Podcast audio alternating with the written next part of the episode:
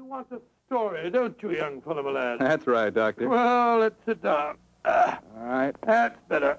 Now I'll now I'll tell you what. Oh, thank you, Doctor. Began in Vienna in 1889, many many years before the insane house painter named Schickelgruber had converted that gay city into a place of fear and oppression. And uh, what were you and Sherlock Holmes doing there, Doctor? Just uh, taking a trip? Mr. Foreman, in those early days of our association, we didn't have the time or the money for just uh, for taking trips. No, no, no. We were in Vienna because Holmes had been engaged in certain highly important investigations. We were staying in a charming little pension inhabited by students and musicians. And on the night this story began, we'd finished dinner and had returned to our room. I was busy making some notes on the investigation we'd just concluded and Holmes was scraping away at his beloved violin.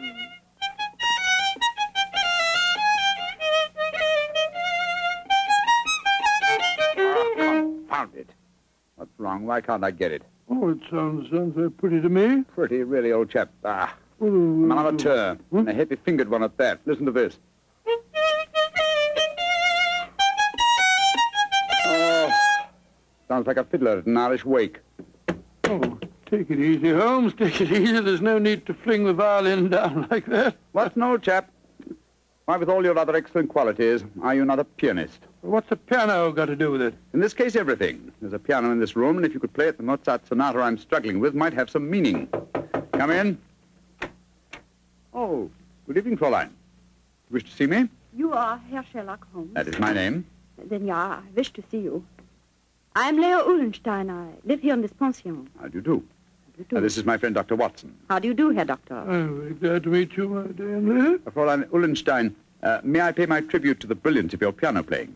You have the exact precision of phrasing that Mozart demands. How do you know of me? Both Dr. Watson and I were present at the command performance you gave at the Imperial Court a fortnight ago. Hey, Julius, I knew I'd seen you somewhere before. uh, my friend was just expressing the need of a pianist as you walked in, young lady. Perhaps the, oh, the I'm two sorry. of you I do not play with amateurs. amateurs were really. I do not mean to be rude. It's just that my life is dedicated to my professional career. Oh, I quite understand, Fräulein. And now please tell me, uh, what can I do to help you? I must presume you have come to see me in my professional capacity. Jawohl. That is correct, Herr Holmes.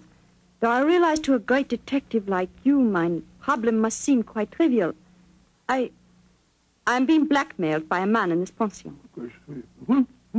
He is Chandor Orpardi, a Hungarian painter who lives in the studio upstairs. Chandor Rapadi. Yes, I think I've heard of him.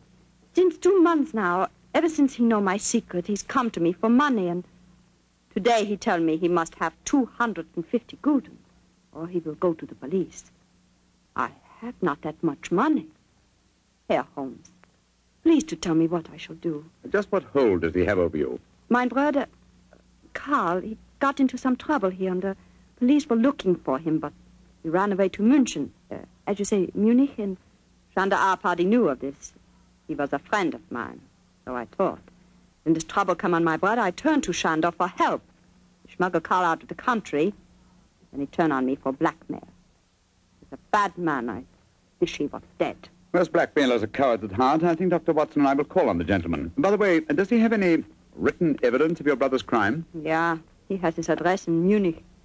I show Shandor a letter from him when he first go there, and he keep the letter, will not give it back to me. And if he gave the police your brother's address, they'd, uh, they'd arrest him, eh? They would, of course.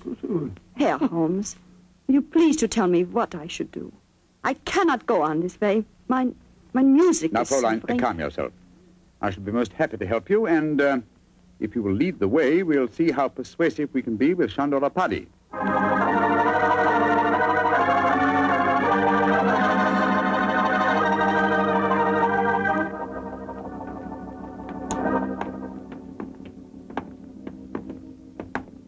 That is the studio, Herr Holmes, at the end of the corridor. I see. Now remember, young lady, you'd better let me do most of the talking.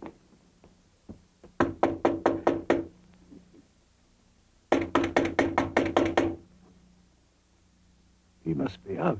That is possible. Ah, locked.